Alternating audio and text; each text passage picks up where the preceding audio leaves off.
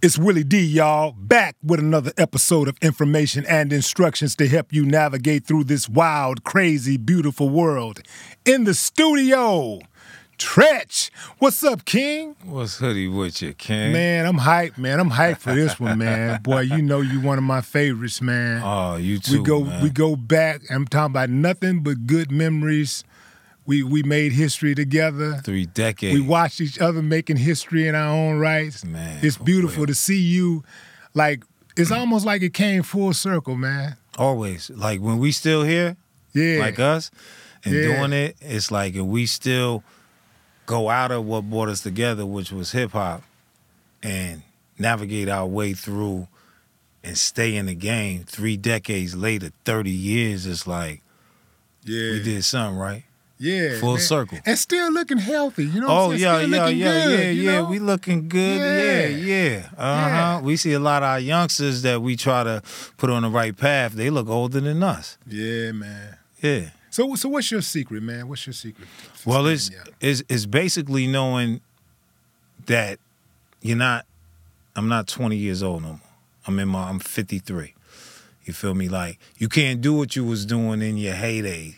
You Mm-hmm. know, partying extra and all that, and no sleep, not eating right, finding out what's in the food and switching your diet and keeping it moving. You know what I mean? And you ain't gotta exercise all the time, but you gotta keep your body moving. It's like a car that sit in the garage too long, it ain't gonna start after a while. Mm. Or it's gonna be some kinks, or it's gonna be something you gotta tune up. If you don't keep it tuned all the life, you could have a car that's a classic that been here for 50 years and it's still running because you keep it tuned up. Mm-hmm. You keep you put the right things in it. You know, so we had to learn that. We was partying like rock stars and everything else. Some smoke, drink, boom, whatever. But after a certain time, you gotta straighten out your life. yeah, Mm-hmm. Yeah. And you look good. You feel me? You ain't all wrinkled up and bow and like, oh, and walking Yeah. around crazy. Yeah. yeah, yeah. Moderation, man. Moderation. Facts. Yeah. Um, big question, man. Big question, man. And it's a burning question I've been wanting to know for a long time. Mhm. I know I could have reached out to you and, and got that answer, but I think it's only appropriate that I ask in front of a worldwide audience. Mhm. Are you still down with OPP? Nah, man. You're not. You're not. You're Nah, nah, I'm down with the song performing and getting that paper on the road. I'm married, yo. You understand? Yeah. Yeah, for real. It's like Yeah. That's another part of growing up Yeah. and not taking your music into your personal and everything else, but we still perform the gangster songs, whether we in the streets or not, anything Yeah. else and stuff we wrote. But it's like, especially nowadays, like I'm so proud and I love my wife, like to the point of it keeps me where I'm, I'm not never out there. If I go to a club, we go and hang out and anything else, I ain't looking for no bitches. Yeah. You know what I mean? I ain't looking for no jump offs. I'm not looking for nothing. And in this day and age right now, especially for entertainers, it's very, very, very, very scary. Yeah. You know what I mean? Yeah. It's a lot of things that's going on that's not actual factual. Um, mainly, it's it's some uh, women that's not, you know, keeping it a hundred. And for all the women that get abused or taken advantage of or assaulted or anything else, um, prayers to them and it never should happen and that's the wrong thing. But a lot of women out here right now are taking it as a, a pay opportunity in some cases. Like, yo, I could get him and say so and so and so and so and so and so happened and get some money. Or if I don't even like him, I could get him locked up. You feel me? So mm-hmm. it's like it's always ways you could track and everything else. So a lot they get caught, homies get caught out there, they did something stupid or they wasn't thinking or they was reckless. Me, you could track every record, you could track phones, you could where I was at, when I was at, and anything else with a wife. And when you really there, it's like that's my safety. You know what I mean? I matured. You know, before we was, hey, man, we was smashing and dashing. Yeah. But the girls back then was with it. We used to go to hotels, you know, tours. Man, the lobby's full before we even get there. You know what I mean? Now, I feel for the young artists that's out there, the, or or the uh, ones as actors or anything else, and because the beams is on you, like this could be a come up. I get some money off of taking him down. Mm-hmm. So I'm glad I ain't in the game. OPP is a great record, but it ain't a lifestyle for me no more. Right, right, and I just want you to know, I just had, I just said that shit. You know, I, What? I, you know, just, just. No, I love the question. I Listen, this is I- your I show. asked that- well, I had, to, I had to I asked the question just because it's a good question. It's, it's, it's a, Is it? It's a good general question, but I, I, but I do know that that you're happily married, Mm-hmm. and you've been uh, happily married for now what ten, Well, I've been with my Well, wife been- for for like 17 years, and you've been married for like four, right? five, Four, Yep, five. almost okay, right, five. Yeah. Right. Th- This is what I was. Uh, I remember when y'all went on that couples therapy uh, show. What was the name? Was, was- Mm-hmm. Couples therapy. That's the name of it. right? VH1. Yeah. Okay. So I was like, I'm always. I always have a lot of trepidation when people go on these shows. Mm-hmm. When married couples go on on shows like that, uh, even just doing reality shows, because Mm-hmm. a lot of times when you share so much personal stuff, uh, people, you know, they tend to grow apart. I don't, know, I don't know what it is about these damn reality shows or whatever, but people tend to just grow apart after they go on these shows. Mm-hmm. And, you know, y'all, if I'm not mistaken, y'all went on that show way back in 2014. Mhm. And y'all still together Made going strong. Yeah, It's yeah, been- and y'all got two kids together, right? yeah. Yeah. Definitely. Beautiful. Beautiful. See, the thing was, um, and we'll get into that here too. Yeah. I've been on a few reality shows, and like you said, some of them will tear your family apart. But it's what you doing on there, and you see the real family members and what they do. Um, one thing with couples therapy, everybody, I don't care who you are, whether you got a, a relationship or you married, you go through things. And a lot of times therapy is very good. A lot of people like, yo, we could fix it ourselves and everything else. But therapy, sometimes hearing it from somebody else, an outside professional, or where you sit with a group and you really be like, you get to learn like you're not always correct. You think we think our decisions is the right or the way we think.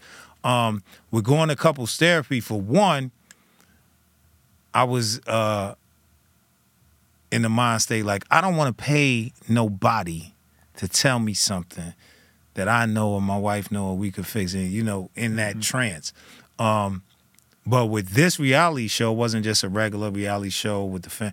It was like they're gonna pay you for one to come in this house with other couples as well, and you're you're coming there to better yourself. It's not like you come in to bid each other against each other. For one thing, I've seen with reality shows, a lot of them, before you even get there, they don't give you food. They don't give you any. They serve you a gang of liquor. Mm-hmm. You up, you ain't eat. You got this gang of liquor, and then it's like cameras rolling. Nine times out of ten, a lot of people didn't eat before they got there.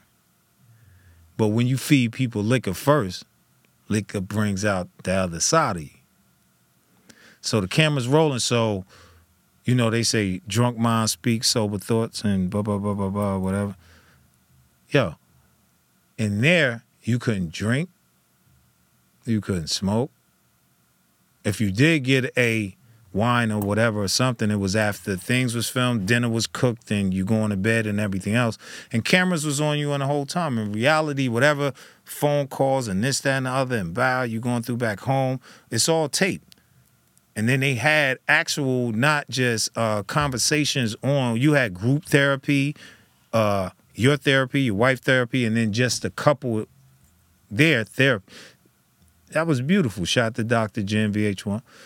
Like it was something that we knew we could get out of it without just going somewhere spending money and then somebody gonna come home like, well, I feel like we paying this money for nothing when we could figure it out ourselves or this, that, or third. That actually, and we actually left, me and my wife before we was married, we was on the show, we was salty at each other. Cause it was more or less, I felt like, oh, you coming out here to sh- to say I'm the problem. And I'm coming out here to say you the problem. And if you go in there with that mind state and not going in like we gonna fix it and we both have our faults, you ain't gonna win. Yeah. What What do you think about these uh, relationships where people go 50-50? What's that? Yeah. or financially, when they go 50-50. Like, you know, he had these relationships where people say, well, you know, like me and my woman, you know, we, we split the bills. You know, we split, you know, the, the, the cost for the mortgage, the, the car note, the kids, whatever. Well, you know, what do you think about that? Um, I think for one that it depends on what it is. If you the breadwinner, whether you the f- woman or the male, it's like what is the other spouse job? Now a lot of men don't know. Um, like my daughter, she's 19 going on 20. Um, her mom's died when she was two. You feel me? So I was taking care of her by myself. A lot of men think, "Oh man, you're not to stay home and what? You the kids go to school most of the day. You got to clean the house.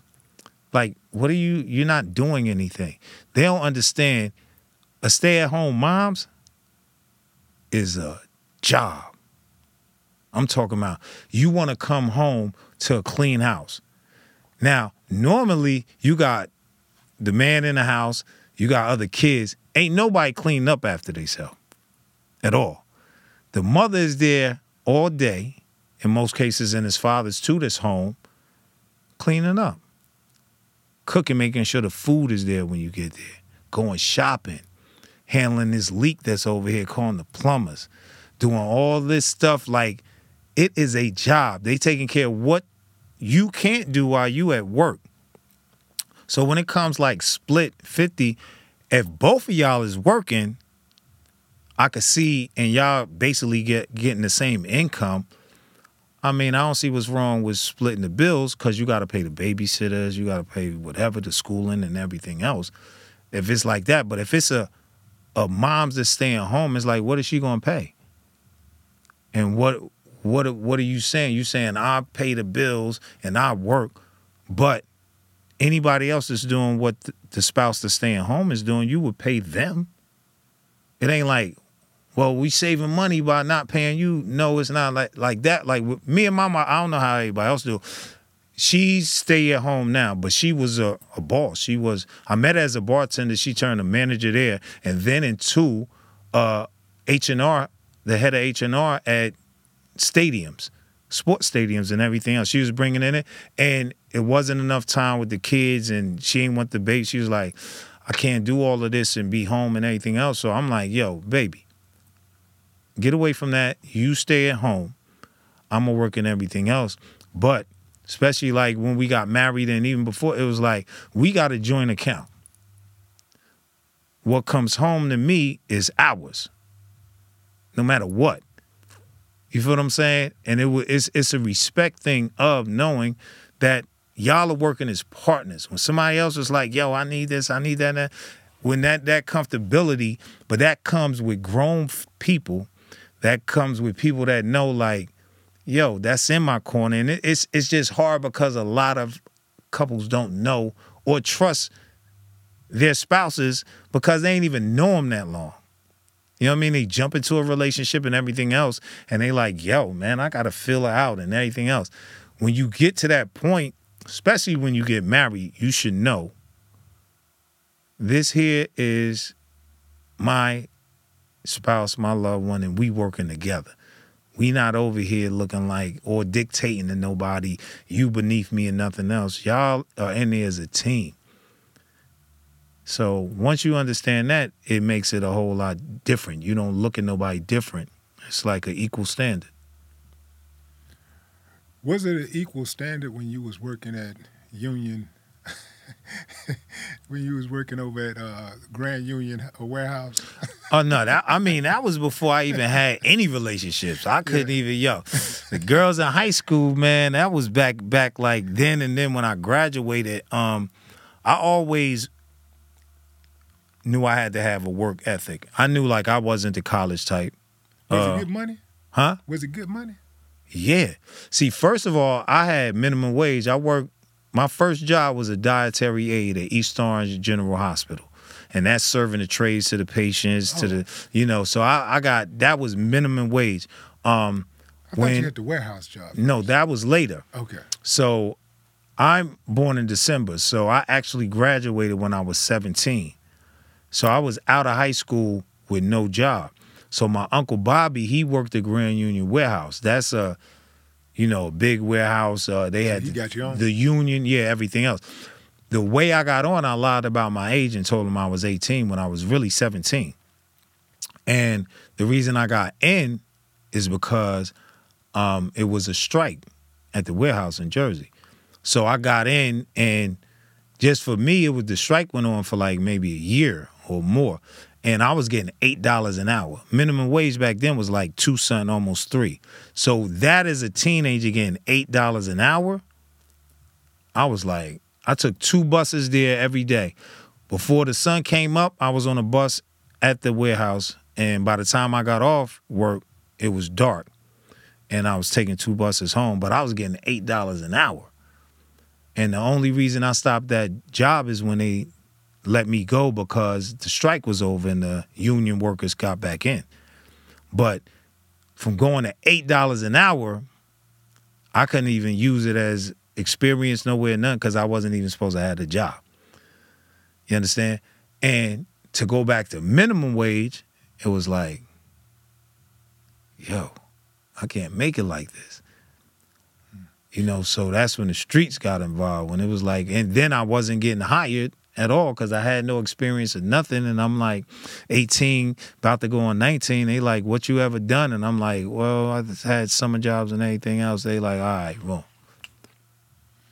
Let's talk about these anthems, man. That's naughty by nature anthems. Mm-hmm. Like you, part of one of the greatest groups ever in hip hop, one of the greatest groups ever in music, and easily, easily, it's probably the top group when it comes to anthems. Hmm. Like, I mean, memorable anthems. Like, man, I mean, who's who who who, who who's responsible for these anthems? Like, you know, is it, is you? Is it Vinny? Is it KG? Is, is that I mean, actually, of- all of us. Uh, uh, but I was the writer. Mm-hmm. You feel me? Um, K was the producer, and Vin was a beatbox that got up into it. But it would we when we performed like new style before Naughty by Nature, we always had to go and we put in our mindsets. We have to perform something, put something in, in song format that is a call and response. Because back in the days, like in the 80s, most of the records come on is just a scratch at the hook. Mm-hmm. And that was it. You just had to have great lyrics or anything else. But we were coming from the late 80s into the 90s. We was like, it's a new decade. And every time we do our shows, we had it where it was a call and response type of thing. So we said, we got to put this in the music. So Vin would come and say, like, we need to make a song about this or that or boom or boom or that. I was the the the writer, so I would come with the with the end, which all of us had was call and response. You down with OPP? Yeah, you know me. Mm-hmm. You down with OPP? Yeah, you know me. Or something people could sing along. Hip hop. Oh, hey, oh, or feel me flow now holla if you hear me though come like it all had to be a harmony call and response a crowd type thing in mm-hmm. there so that was our thing we like what people see if they like the song and sing along with the song and then they see a video to it oh we gonna take over the world nobody doing that like that so that was like our little mini secret Yeah. but we all contributed definitely Yeah, uh, absolutely.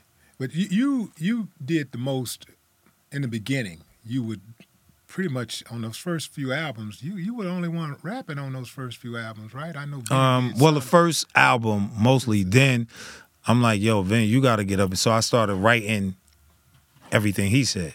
Yeah. So it was when you hear like hip hop hooray, we're going back and forth because one Mm-hmm. like our favorite group as a group was Run DMC. Mm-hmm. You know, so that dynamic of going back and forth and the greatest out DJ, the greatest you know, rest in peace, DMC. Jam Master Straight J. Yeah. You know what I mean? So yeah. K was the mini Jam Master Jay, and me and Vin was running D. So I'm like, you gotta start being more in the record, so they know like you're a group, not just a hype man. Yeah. Yeah. Yeah. Mhm. When you guys were doing those records and y'all were hitting the road and, and performing and it was selling out and you know people just going crazy and all of this stuff. Were you cognizant of what you were doing? Were you cognizant of that you were like etching your place in the history or were you just in the caught up in the Nah, nah. You you never know. You can never say, yo, this a hit. But when you in the studio, you like, yo, this a hit. Yeah. You feel me? Like we knew we had something. We got signed to Queen Latifah Flavor Unit. We knew, Yeah, but it, you know, it was love Yeah. from the family. We knew they was fame, but we got when we got a deal and it came out and we had our first hit OPP. We was like, yo, we got something. We thought we had something, but you never know till you release something. Everybody that release a record like this, that, that thing, and it don't always go like that. So no, we were not aware. We just knew let's try our system. And one of the great things about all, even our founders, the 70s, the 80s, and 90s, boom, you could not come out sounding like nobody else or looking like no, dressing like an anything, or you was called a biter. And you would be the fans of this, you like, oh, that sound, that's just boom.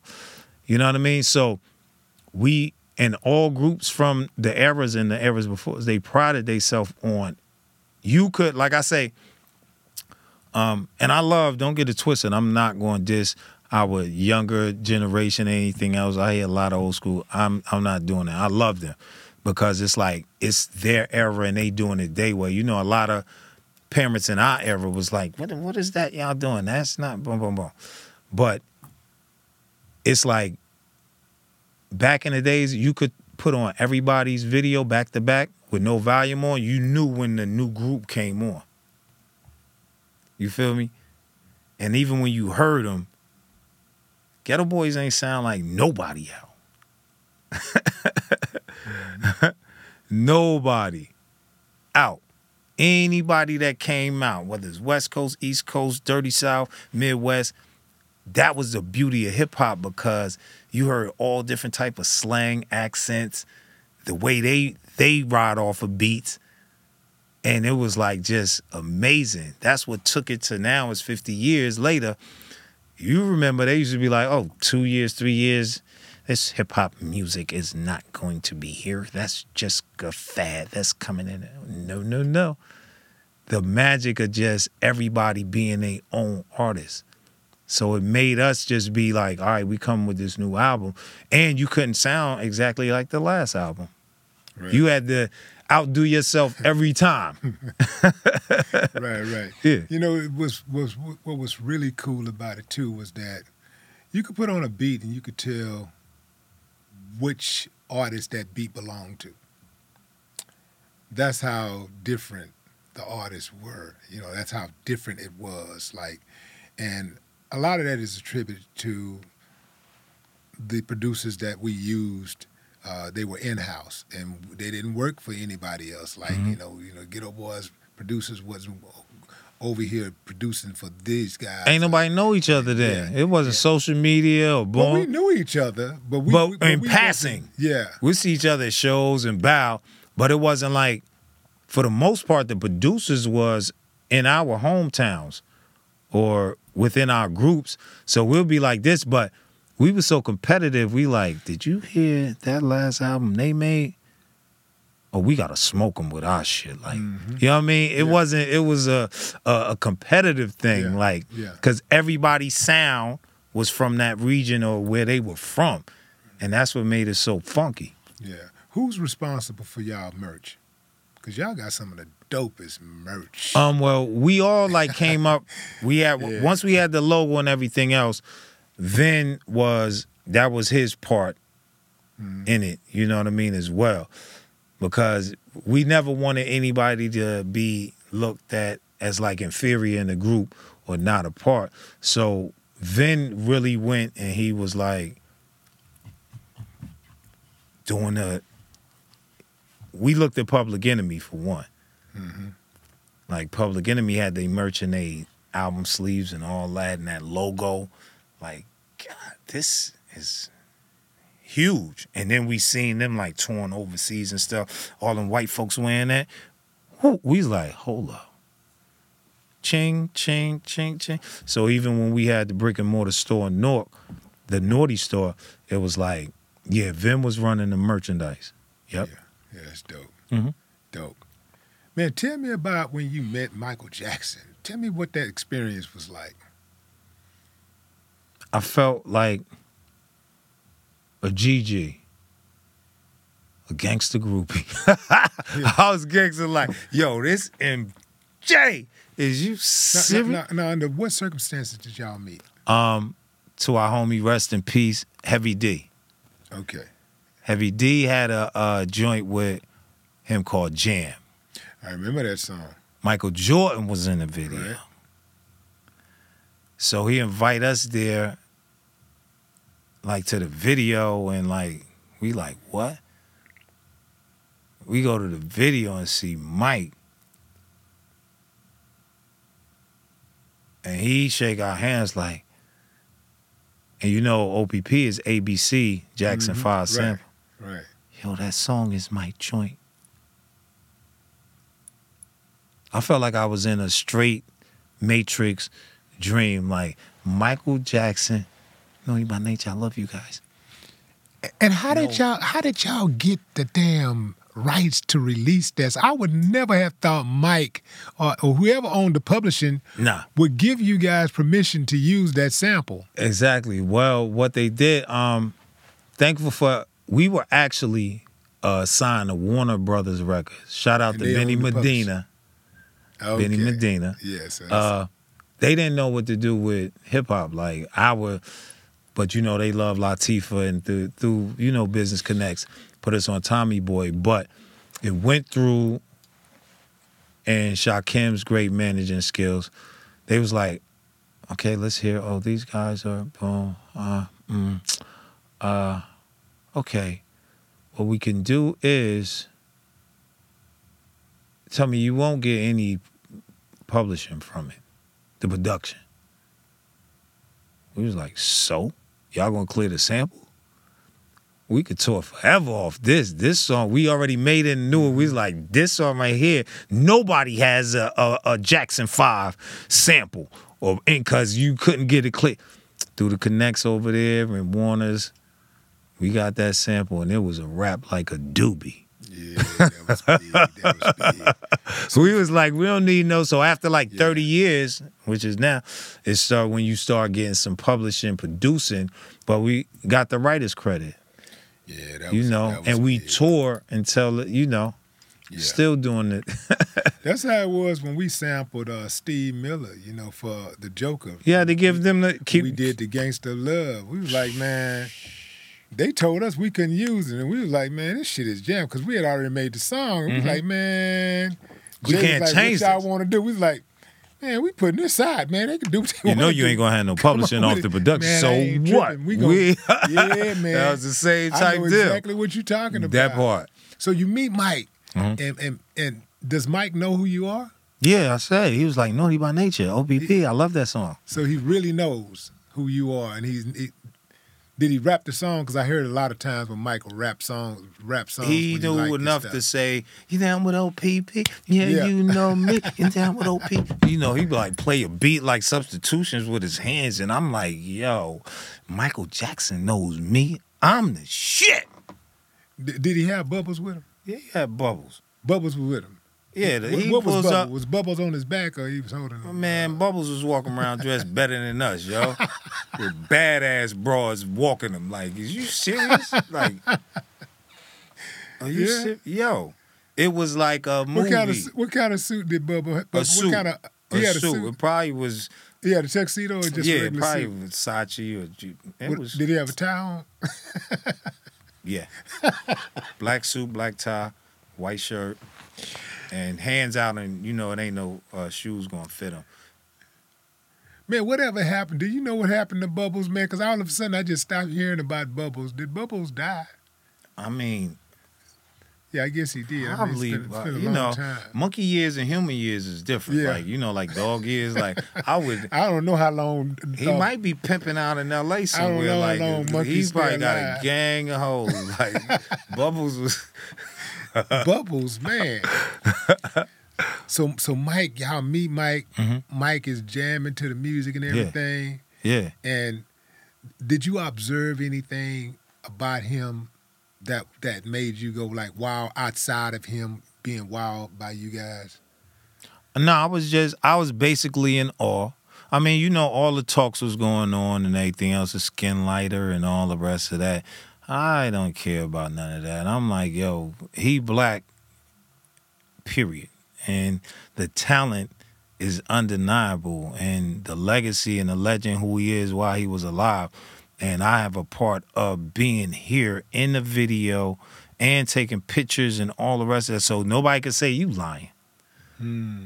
Not only was we in the video, we had pictures that was all over everywhere and anything else with MJ, the Prince, Heavy D, Michael Jordan, two MJs. And it's all because in this time it was like just OPP out. It wasn't even hit. It was the first album. The first album we have rubbing elbows with with with the biggest, some biggest of the biggest stars on the planet. Oh, you come on. This is when I knew you guys were dope, right? I only knew one song, mm-hmm. and that was OPP. We were on tour together, and the only thing I knew was that OPP song. Mhm. But when y'all hit the stage, y'all rocked it. Y'all Yeah. rocked it. That ain't easy to do, rocking the stage when people don't know your music. Yeah. You know, when people don't really know the lyrics to certain they everybody knew OPP. And you your the, your fan base, the people that came out to see y'all in particular, they knew the song. Mhm. But other people were just like me, was just rocking who didn't necessarily know the lyrics. Cause at that time Because- we we we were getting paid where they wanted like we just had a single out, but they wanted forty five minute yeah, hour show. show. Yeah. So we had to perform. So that when it comes into even our gangster songs and everything else, it was like our mentor was always call and response and because we was doing talent shows all over before we even came out and we had to rock a crowd that don't know none of our music. So we made our albums like don't nobody know this. We gotta if we play this anywhere or perform this, the crowd has to rock with us whether it's a gangster song, a party song, a sexy song, or anything else. And they did. And uh a lot of artists come out now, they blow up. They have hits, but they never performed until they perform again. And sometimes the shows is like you could tell. We were performing at all types of ghetto where like the Apollo uh, type audiences that'll boo you off stage if you whack like years before we even came out with OPP. So we already had stage presence and knew how to rock a crowd. Period. What was a typical day hanging out with Treach and Tupac like? Well, from the beginning, before the fame and glory, we met each other when we was aspiring artists. Okay. Was that before the Juice movie also? Yeah. Okay. we met um, on the road. I was with Queen Latifah, a roadie. I was carrying bags. And he was a roadie for Digital Underground. Digital Underground. And both Latifah and Digital Underground was on Tommy Boy Records. Okay.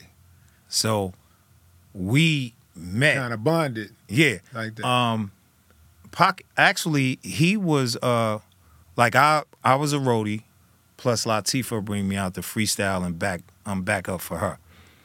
He actually had music out before I did. Same song. All around the world, the same song with digital. So, but even before that came out, we was just roadies. So we bonded immediately because we was the ones that uh, every time we go to, yo man, let's go to the hood, find some weed. So we'll do all our work and everything else. If I'm finished before him, I'll help him carry in digital stuff or do whatever.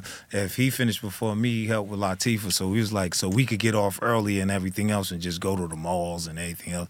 You know, we was had per diem back then. We wasn't getting paid like a lot, but we bonded like that. We was both from the hood, different hoods, different coasts, and just was aspiring and had a dream and was on the road and a lot of uh, artists or kids or anybody, they don't know.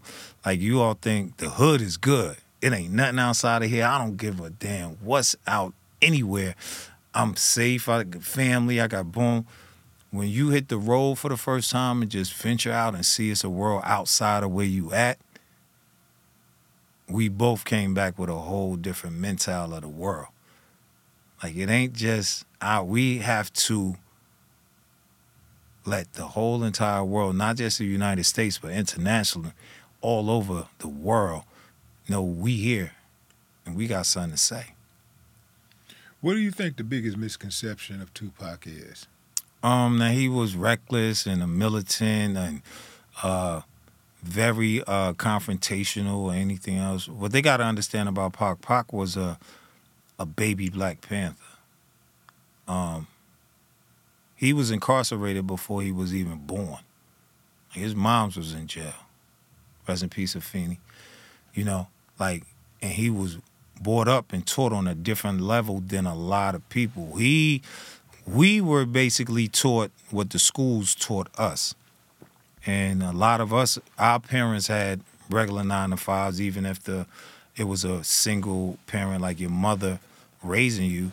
Um, the Panthers was deep they had a knowledge of this country and what was going on way different than what you learn in a regular elementary school because they don't teach us a lot of our history you know? So he knew a lot of stuff was raised on a lot of stuff was very intellectual but they really um and it was only at the time once you know uh rest in peace big too um when they got into the battle and all that they was like oh man Pac is just and they seen him catching the charges and all that and this, that, and the third. It was, uh, you know, people see you and they they put a typecast on you.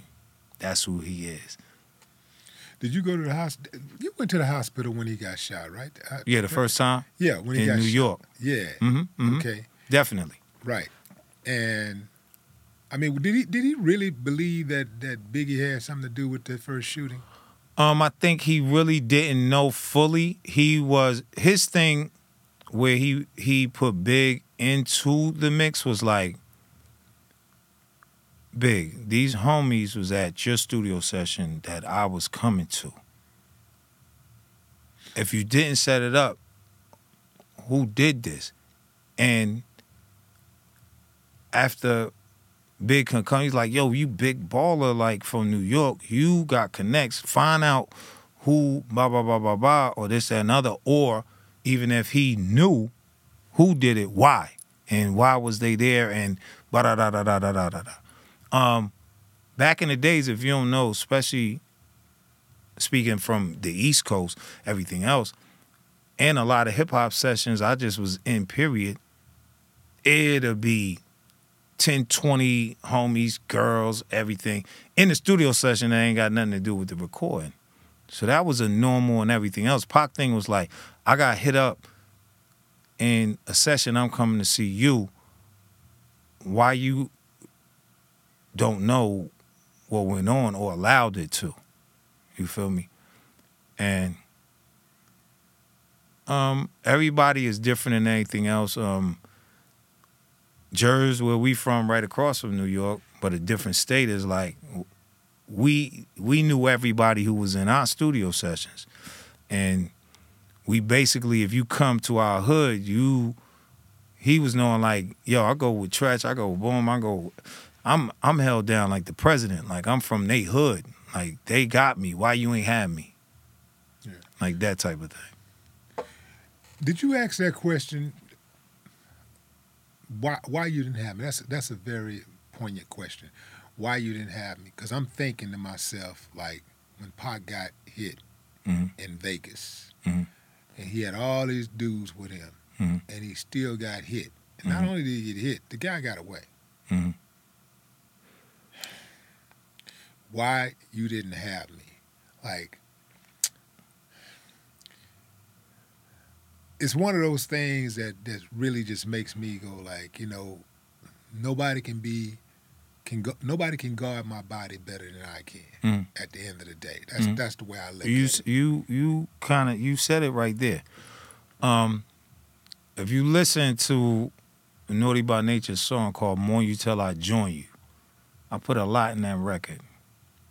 We had a video and everything else, but um, you said it. Pac was hard headed, for one. Um, he didn't have his vest on that night. Somebody said he had it on earlier and he took it off. All right. Me and you both know. If you anywhere, and after he got shot the first time in New York, I might have messed up a whole lot of deals and everything else. I went every day with a vest and heated. You know what I mean? Homies, everything heated. Um, in the meetings, I know these white folks was like, as soon as this shit over, do not call this nigga back. He's active. he don't separate business from the streets. Um, but Pac, no. One of the first rules. If you get into a situation somewhere, especially out of state, and you brawl or anything or get into something, boom, and you have your vest or your strap, that's what it's there for. And when you rolling somewhere, you know to roll correctly where you're not in an untinted window or a car or sitting in the front seat. And you the star or you the one that's rolling with anybody else, you rolling in tinted where don't nobody know you in it.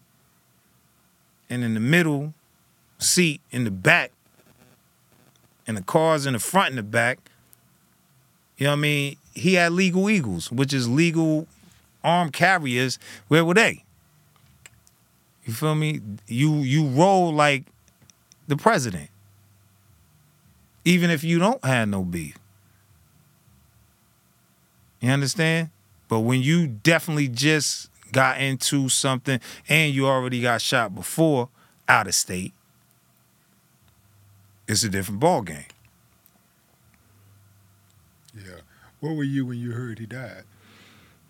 Oh man, I was in I was actually in on the road and then home. Um and of course after the first time everybody uh was like, Oh, Pac got shot. So he got shot before, he'd be all right.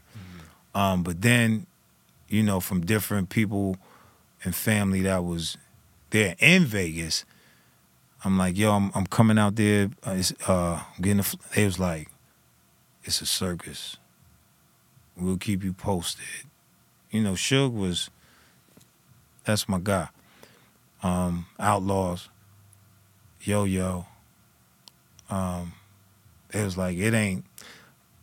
People was down here that's not getting upstairs, not seeing them, not. It's f- close, close, close people. Like it's it's too many people here. It's a circus. So I waited and like, all right. Then the word was like he he he's getting better. He's going. You know, it was so many different. It wasn't even like social media nothing back then. You had to get. It's like the word of mouth game.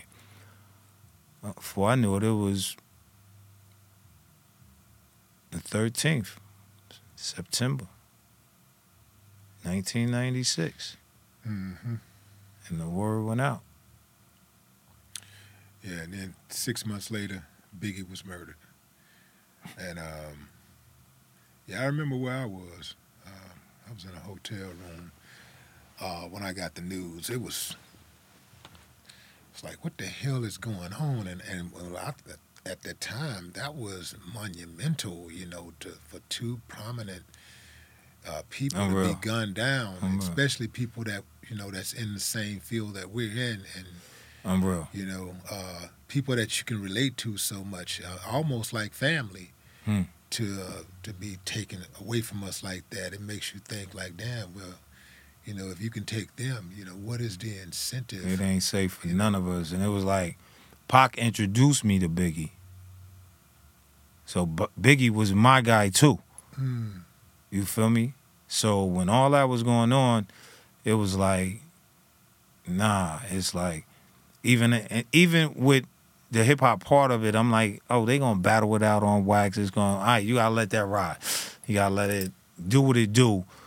Um, but it was crazy. Actually, that the night it happened, right after, boom, I was in jail because I caught my first and only DUI that night. you feel me? And but it was. I seen a um.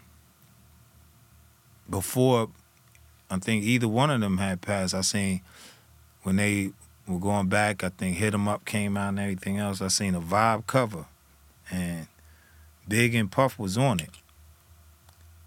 And the only thing that the title of the cover said was East versus West. East, yeah, East versus West. Yeah. I said, yeah. oh, oh, this.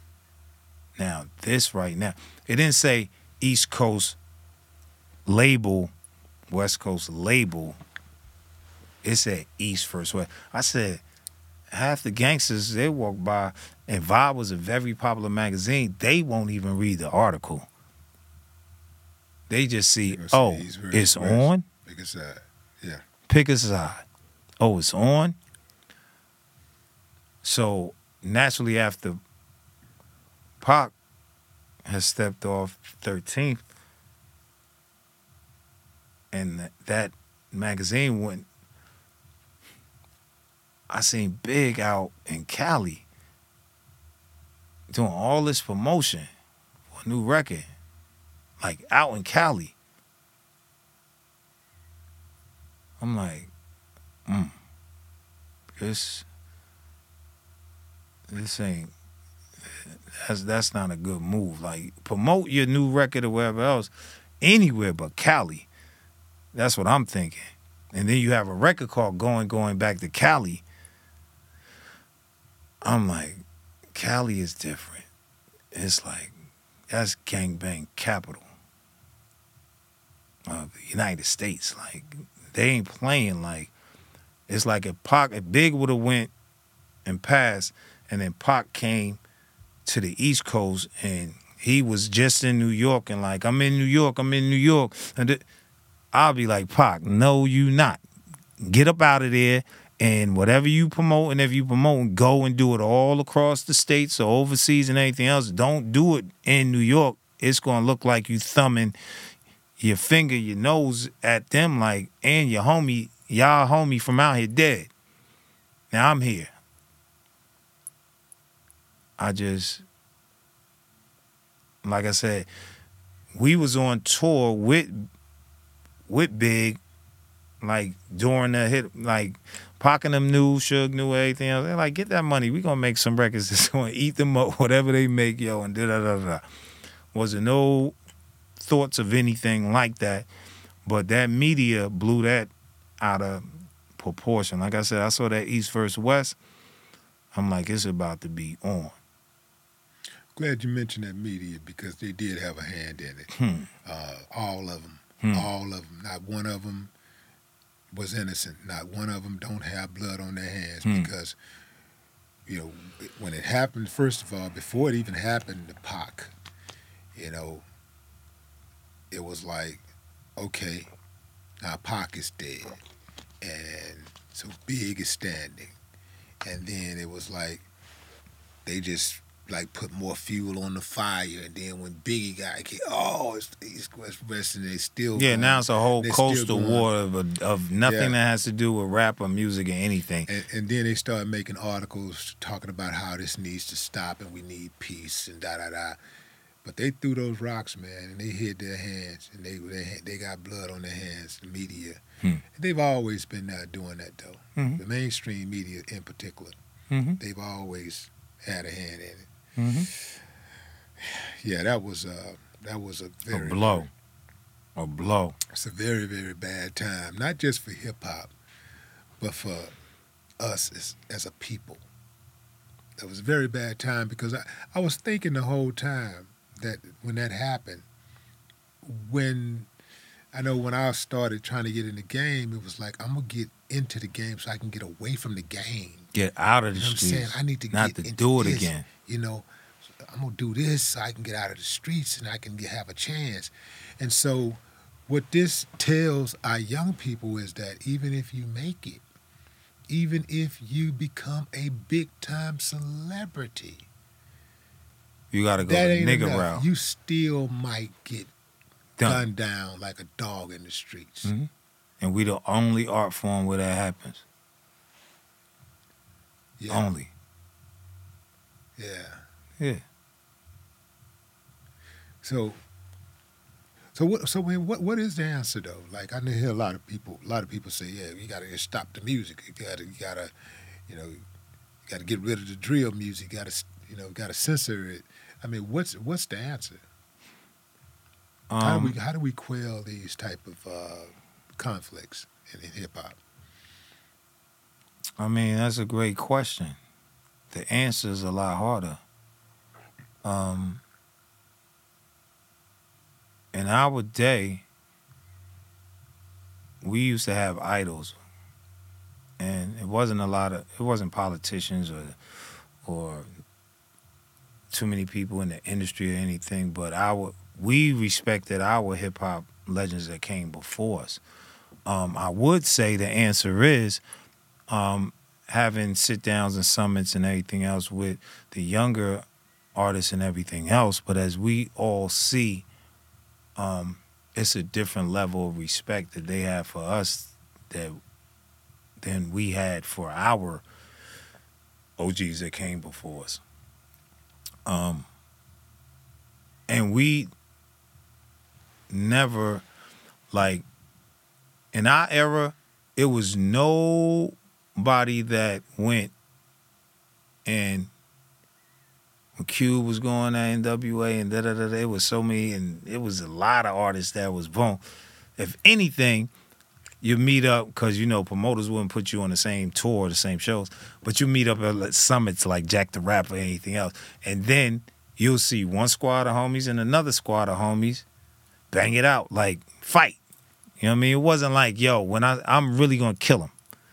You know what I mean? It was like, yo, we going if we run into each other, we gonna handle this. It's like now you got they actually out to kill each other and they don't want to hear nothing. No, it's like the respect of who you respect is not the OGs. It's like I'm making the rules up by myself. There are no rules. You know what I mean? Yeah, It's like you said, like we came when we came up, we was like on on one of the biggest drug blocks in East Orange, New Jersey. But even before we got a label deal, we was about to. We found out Flavor Unit wanted to sign us, Queen Latifah shop. We was like, yo, me, Vin, and K, like we can't hustle no more. We got to decide whether we gonna be in the streets or we gonna be in this business because we can't do nothing to taint the queen name. hmm. Like we can't do both. We got to decide. It's like now, some artists is like the streets and the game is the same thing. Like you said, we did things to get out of the game, not to get in the game. To be in the game, to have the same circumstances of being in the game, comes death or locked up, indictments or anything else. We was like, yo, I'll never sell a drug again unless I own a dispensary or a pharmacy. Before there was I'm like, yo, drugs. You see what we getting over here with this and anything that's going on right there, homies. Let me let you know. Don't have nothing come back on me for what you doing on nothing. If you come on the road with me, if you this, that, and the other, yo, all that don't have no reflections and no dirty shit you doing over here. Come to me, or I'm getting sued, or I'm getting locked up, or I'm on film getting taped like, and I'm it's something more than the music, cause all I'm doing is this music and this film shit. I didn't come in here to give it all away. We got out people know us. I do so much more stuff than the music, acting and this and modeling and blah blah blah blah. blah. Man, I'm not fucking this up for nobody. Yeah, yeah. You mentioned uh, your your hometown, your birthplace, East Orange, Mm-hmm. New Jersey. Yeah, East Orange is, if I'm not mistaken, the 17th most populous uh, city in uh, New Jersey. Possible. Y'all got like 70,000 people there. How do y'all come up out of there? How do how, how does how does Treach come out of such a small little you know little dot on the map? with a dream and with knowing I'm not going to stay here. And starting off from, I wanted to be an athlete, you know what I mean? Boom. That ain't happened for me, anything else. Um, I never wanted to be poor. So before, while I was doing rapping and, and, and all the talent shows and everything else, I'm like, I'm to have a job. So, like I said, I was doing uh, minimum wage until I had to lie about my age to get a job paying real money. I have to have work ethic, like to know to grind. You know what I mean? It came like down to the last resort. After my mom threw me out, I was homeless. I was living in the park, and it was like no job. Was no more warehouse job, eight dollars an hour. Wouldn't nobody hire me? Um, still going out, but I'm in the streets. No, I'm I already I'm not going to be no bum. I'm not going to be in the shelter the rest of my life. I'm not going to be begging nobody for nothing. And homies I knew was hustling and was like, "You want to get down?" And boom, and I did. Not bragging on it, not saying that's the way to go or anything else, because there's so many more opportunities now. It wasn't like you could Google different things and find like it's jobs out there. Don't don't get it twisted. Shout out to my Latinas and, and immigrants that's coming over the border and everything else. And I don't care what nobody's saying. They come to work. They want jobs. We don't have no excuses. They here. You see so many of them open bodegas and everything else and send the money back home and all that that's been here for, for forever since we've been here. It's a way where we could go and get stuff. It's no excuses. We still blaming slavery and everything else, yo. No, we see immigrants that come and they make a living and make businesses and do what they doing, and there's no excuses. So my man, my state was like, I'm not going to be asking nobody for nothing. I'm not going to be begging. I'm going to do something for myself. It's that drive. You got to have work ethic. A lot of um, the youth, they have to get jobs first and not even first while they doing their dreams and living in the studio and everything else have a work ethic you want to know what it's like to really work and grind and, and, and work for your your your your future Yeah, I, I think uh, that a, a lot of us uh, who who want it, we know that we do have to have that work ethic, Mhm. and we have that work ethic. We we uh, I mean, we built this country, so we had a hell of a work ethic. Let's- You know, we had yeah. Well, yeah. now we feel like it's old Well, the thing is, some some of us feel like it's old. Many of us, you got to. See, I look at it like this: like what they do is they put our worst up as an example of who we are collectively. They put their best up as a who as an example of who they are collectively, Mhm. and and this is why sometimes you know the the truth kind of gets gets gets skewed because if you really look at where we come from and where we are today. I'm not saying a few of us are the ones who are tripping and all. I'm talking about collectively, overall. I just don't think that there's too many people other than us who could have survived and, and, and continue to thrive and do what we've been able to do. Not at all. Most of us, most of we have we have way more successes than we have failures, and Mm. They don't so report what- that or it's not out there, so you think it's like it's not happening, but it is. Yeah, what they try to do is they'll use like great examples of success for us, like people that most people just ain't gonna have a shot at ever getting on that type of level, including them. You, mm-hmm. they're not gonna be like no Beyonce, not like Oprah, the, the Jay Z's, and you know, they're not gonna they're not gonna get to those type of levels. They're not gonna mm-hmm. get to a level of a Robert Smith. Stay in your lane. Most people are not to get that. But what they do is for us, when it come to our heroes, when it come to people that we want to look up to, they try to give us these examples of these examples of people who are out in the stratosphere, who most people are not going to be like at all. But they try they overlook our doctors our, our nurses uh, they overlook our, our educators they overlook our, our, our motivational speakers our, our our our factory workers who work the nine to five maybe 30 40 years who ain't never been in no trouble with the law raised uh, four or five kids all of them went to college all of them got degrees none of them been to jail ain't no baby mamas everybody married they overlook all of those stories. Yeah, definitely. They overlook that. So a lot of times we are looking at the low hanging fruit, and that's what we we go for, and that's what get us. A lot of us. That's how a lot of us get in trouble because we don't really under, we don't really understand it. We don't really see those other examples that are a whole lot more reachable, more more attainable than trying to go way up here. You can live a very very good life uh, doing some different stuff other than just being a musician or being an athlete. Because I know people who have who worked uh, nine to fives or who have salary jobs who got more, you know, who sleep more comfortable financially than some of these celebrities do because they live within their means and they got everything that they want. They got all the things that they need.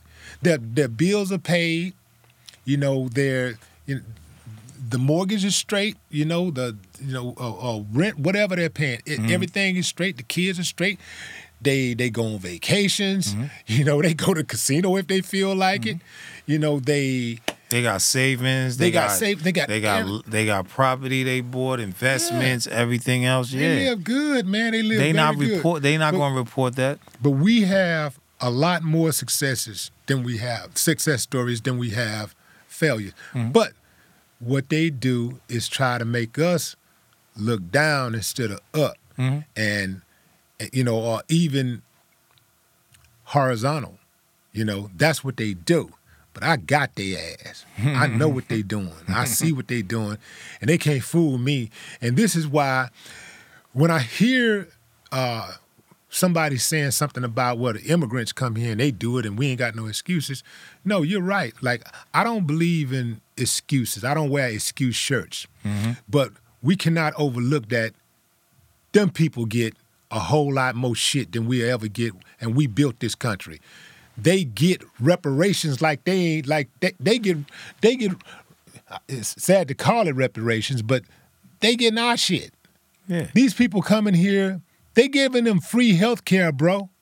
They giving these people immigrants who ain't done shit well, for we this know country. this country wasn't built for. It wasn't built for us.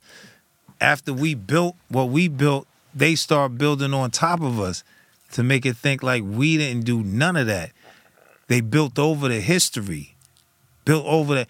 Go to all our public schools we came up on. Black Wall Street, all we ain't know shit about that. Just like you saying, all of the progress we done and everything we done, we know nothing about it. They always say if you don't know your past, you don't know your future. You don't know your own worth. When they keep telling you and showing you when you watch the news, you like, we worthless. Yeah. If you believe that and Yeah. take that. Yeah, yeah. They don't give us the blueprint of our royalty. Yeah. Well, the thing is that you know, we we got some work to do. We definitely got work to do, But in the meantime, we need to stop kicking ourselves, man, because we doing some phenomenal shit. I'm talking Yeah. about collectively. I ain't talking about the few uncivilized mutts that's fucking it up. Mm-hmm. I ain't talking about them. Mm-hmm. I ain't talking about them. Mm-hmm. I'm talking about overall. And even when you start talking about fathers, who are these dead beats these motherfuckers keep talking about? Mm-hmm. Because all my homies take care of their babies. All of them. I don't even rock with dudes who don't kick, take care of their babies. Mm-hmm. I don't rock with them type of dudes.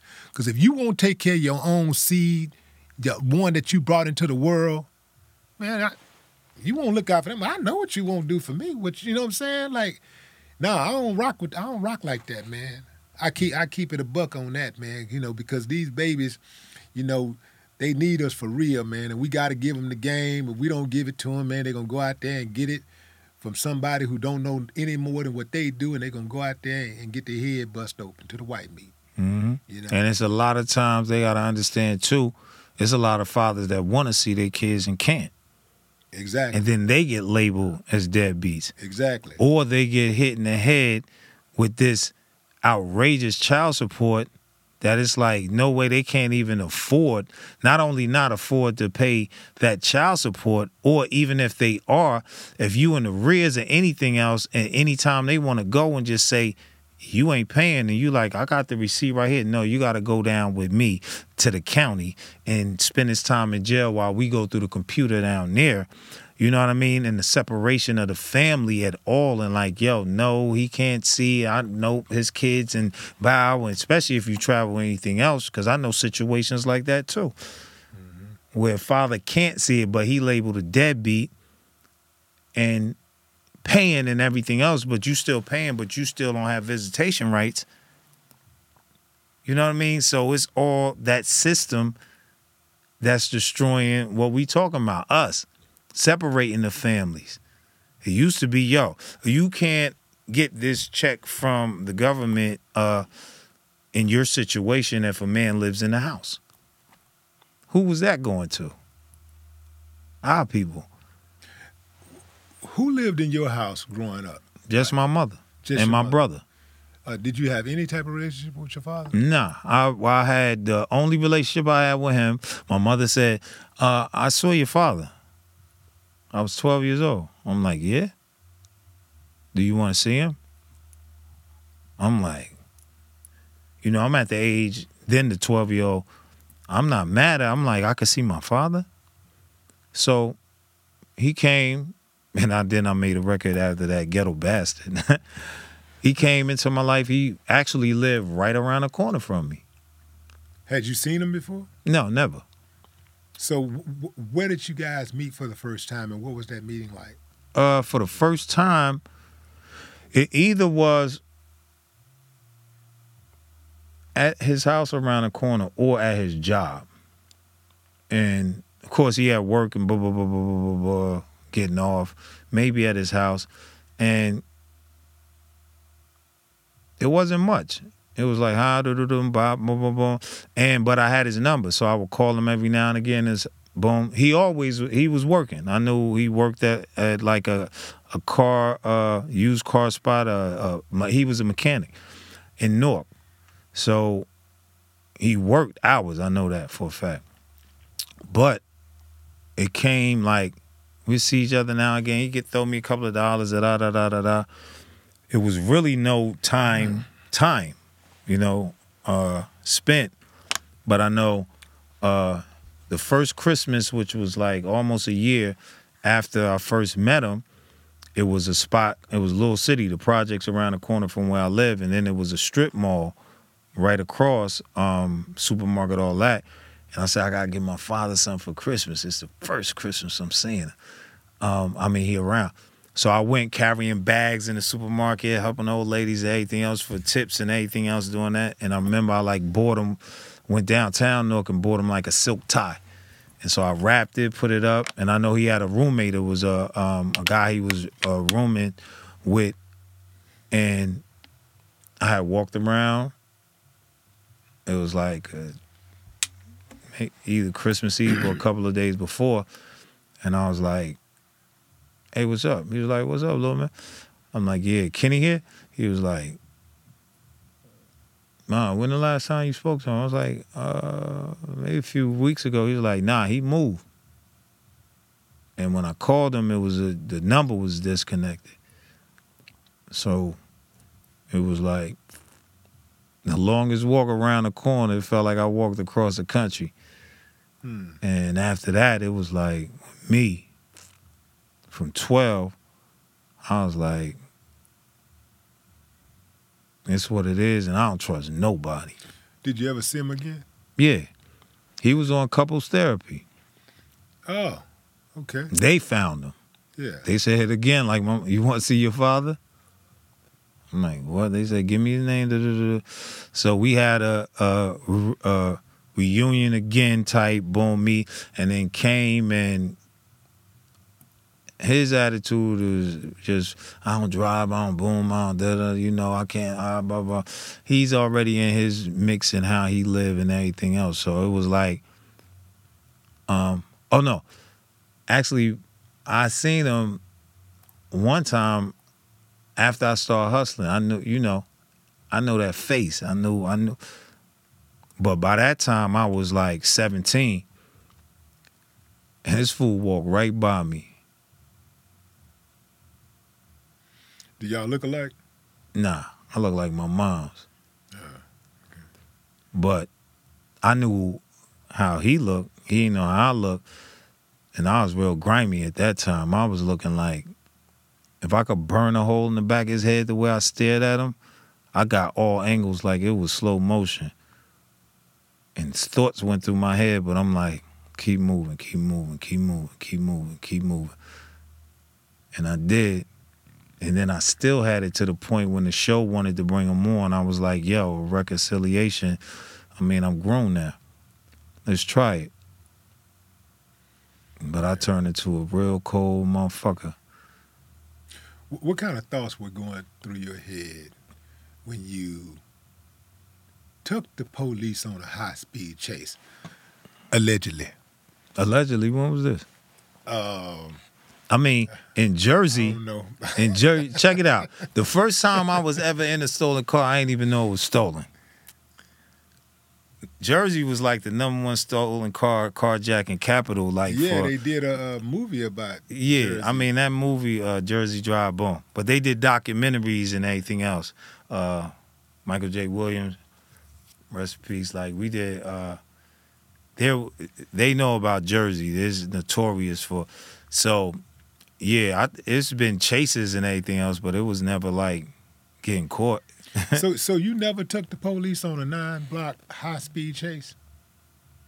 A chase? Because you know that it's out, that's out there, right? That Somebody printed that. I can't remember what publication I saw that in, but I saw that in a publication. It said that you took the police on a. I mean, like I said, in the stolen car. You never heard this story? Okay, here's the story. Uh-huh.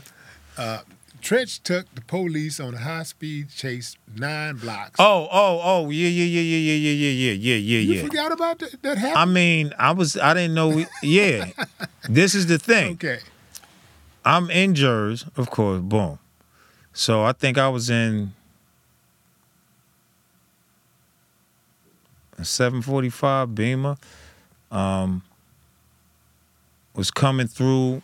Jersey City is here. Where I live now was up here, but Jersey City was real grimy. Boom.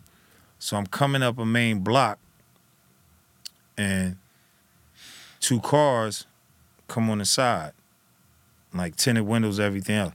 Not uh regular police cars or whatever, like regular cars, but they tinted. So So I'm looking at it was a jack move. yeah. Huh. So they pull up nothing, no they regular cars. So I turn a corner. They turn a corner. I turn another corner right.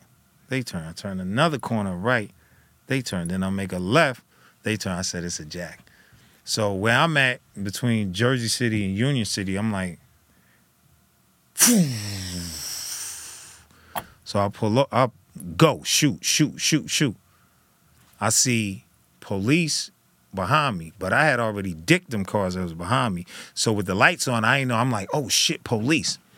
So I pull over, boom, and jump out my car. I'm like, there was these motherfuckers.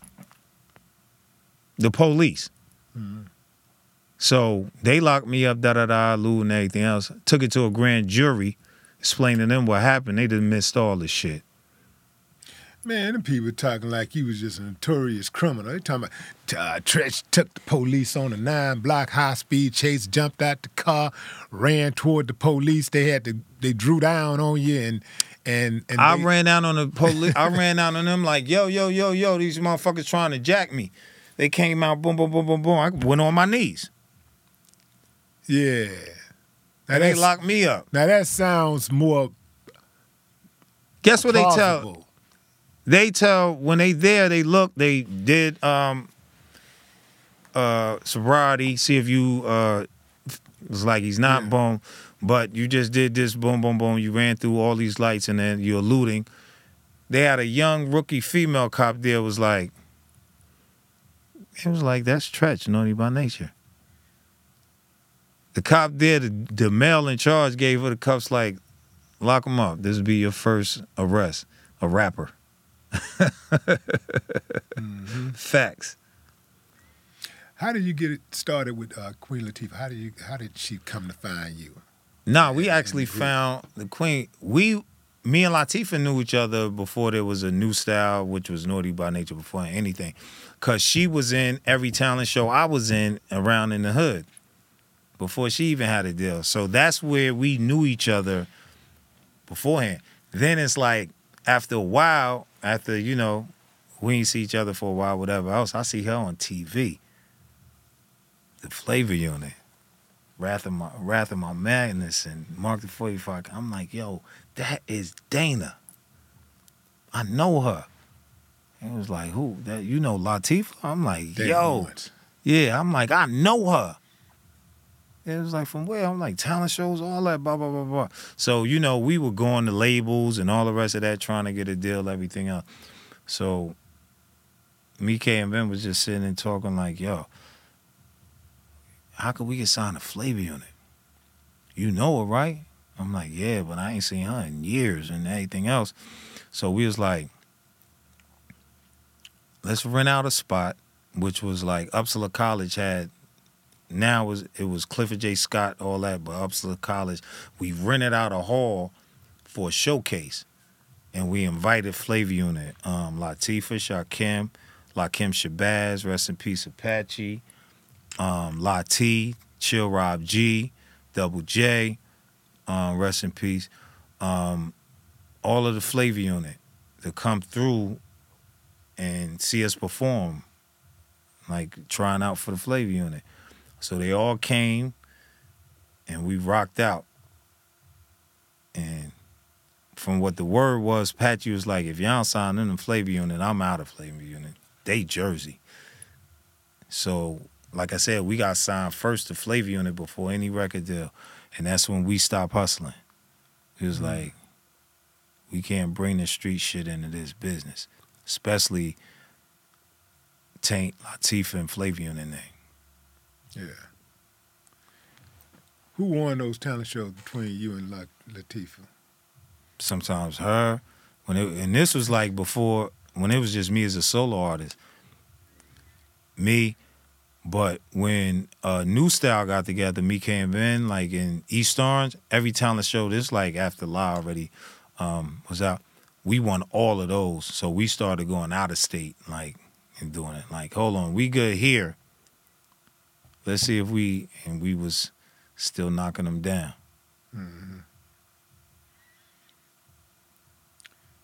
Vinny and uh, and KG, how they doing now? i mean they doing them Yeah. Yeah, I mean, I'm out doing my own thing. Yeah. Like now, we, you know, every group, all groups go through stuff. Um, we ran our course as far as touring together and stuff like that. Um, and you know, I'm on the road still. I'm doing set and rocking, and they doing what they doing. Yeah, I saw Vinny out there with uh, new kids on the block, hmm you know, DJing and stuff. hmm Yeah, that was that was a good look. hmm Good look. I was thinking about when we were out on the road and uh, we were playing CeeLo. You remember that? Always. I think we had to teach y'all CeeLo. Y'all ain't know CeeLo was I- the East Coast no, thing. you're right. you wasn't playing. Y'all taught me how to play CeeLo. Okay, that was okay, my okay. first time we taught you to take your money. I won. We wanted some of that Geto Boy rap a lot money. We like, let us teach you this shit so I can bust that ass. I, I was a king. and I won. And I won the first time I ever played. I think I racked up like forty thousand dollars. Yeah, not for me, but you did. And I know I wouldn't play you no more. if you even got five thousand from me, like this motherfucker beginner's luck. That's why I thought I said this motherfucker Willie D been over New York, been know how to play. You was doing side bets and everything. You got Yeah, man. I, I got some money. I got some money that day. Oh yeah, I know you did. That's uh actual facts, people. He ain't making it up. Yeah. Speaking of playing games, man, uh, I know you. You know, you you's a big uh, enthusiast. You know of, of, of games, Mm-hmm. Uh, especially you know when you was younger. Miss Pac-Man or Galaga? Miss Pac-Man. Miss Pac-Man or Galaga? And Galaga. Uh Miss Pac-Man. Miss Pac-Man. More. Yeah. That's mine too. Miss yeah, Pac-Man. I, I like I like that Miss Pac-Man. Yeah. I, I could be on that thing for a long time. Yeah. Yeah, man. So right now you- you're currently on a tour with the New Jack City play. Hmm New Jack City Uh, congratulations Thank on the play. You, you finally seen it. yeah, I finally seen it, and you did not disappoint. In fact, the whole cast did not disappoint. It was beautiful to see.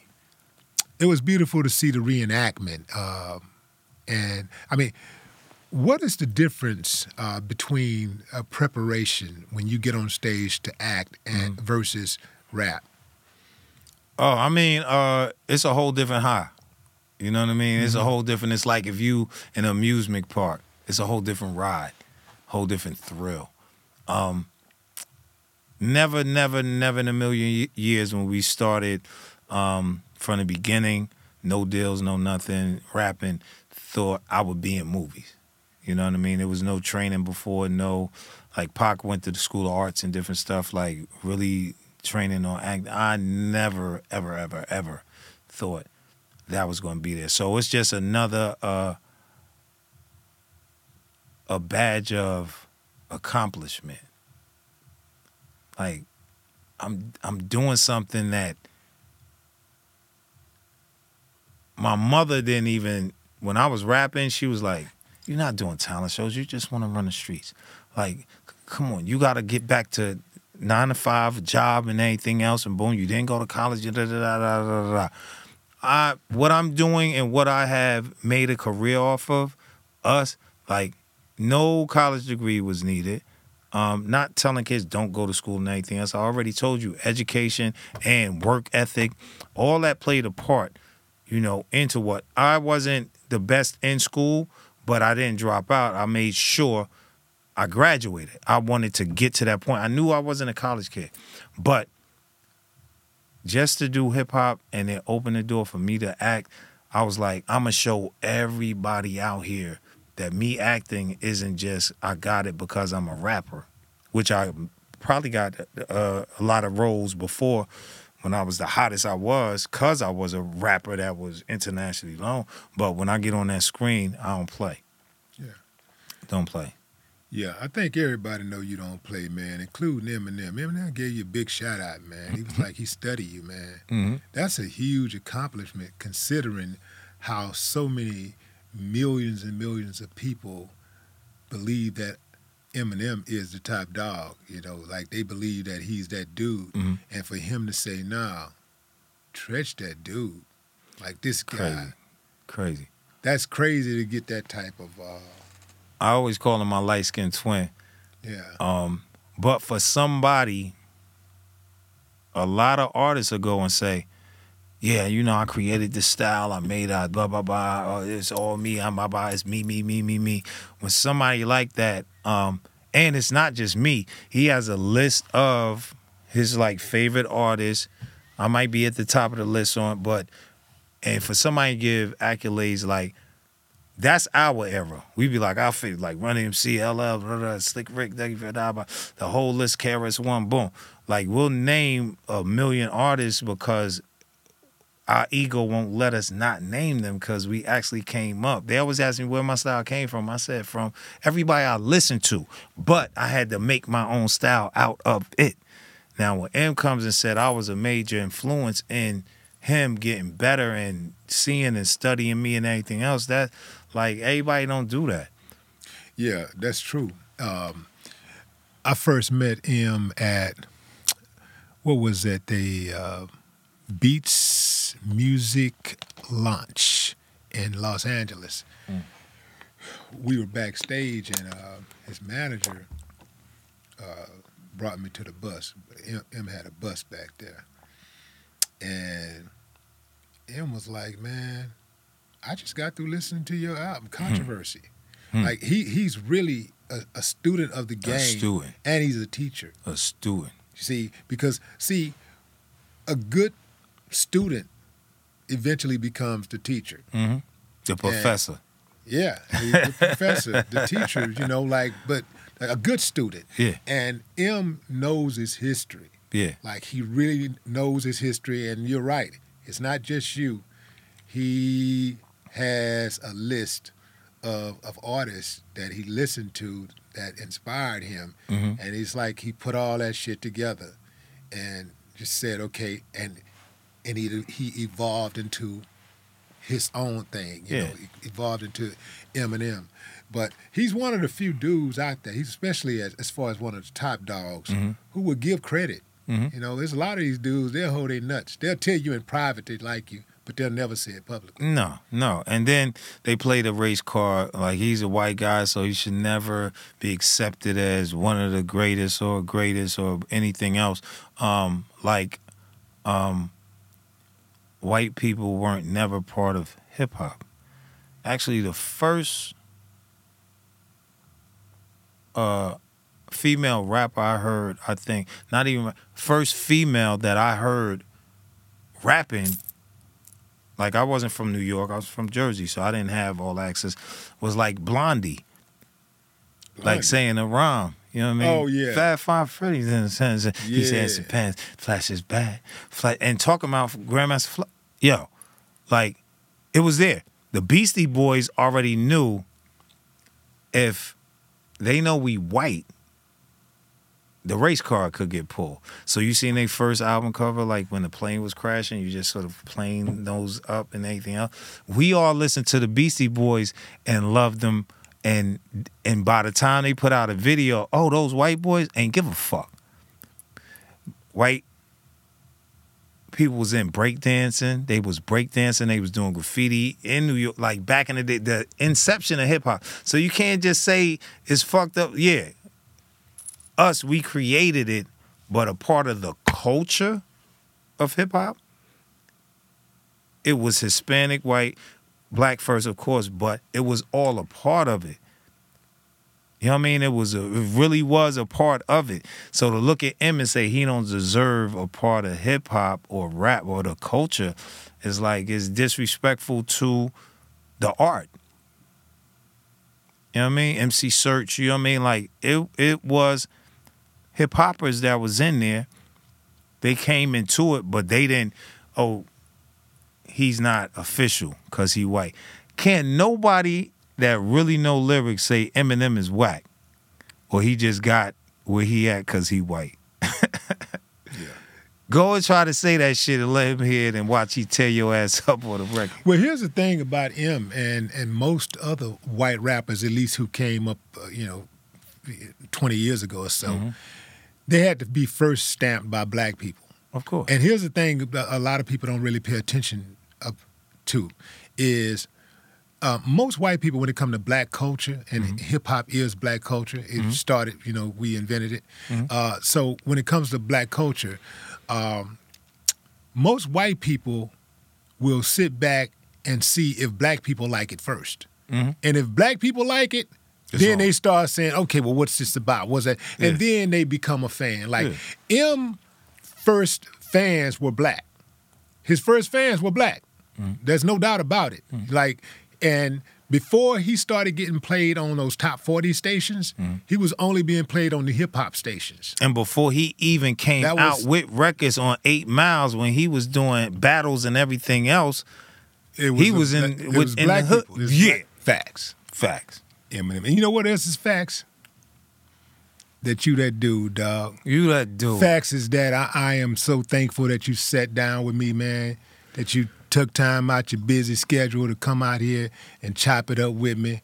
You know, I, I know that we friends and we've been friends for a long time, but you don't mm. owe me nothing, man. Man, So I appreciate you. yo, you got anything, you know, we phone calls away. We've been like that Absolutely. all the time, bro. Congratulations on this great show. Thank you, man. thank you, thank you, thank you. Well, it just got a little greater Yeah. with with you, with you blessing it, you know. So it's all good. Respect. Ladies and gentlemen, Treach, no more talk.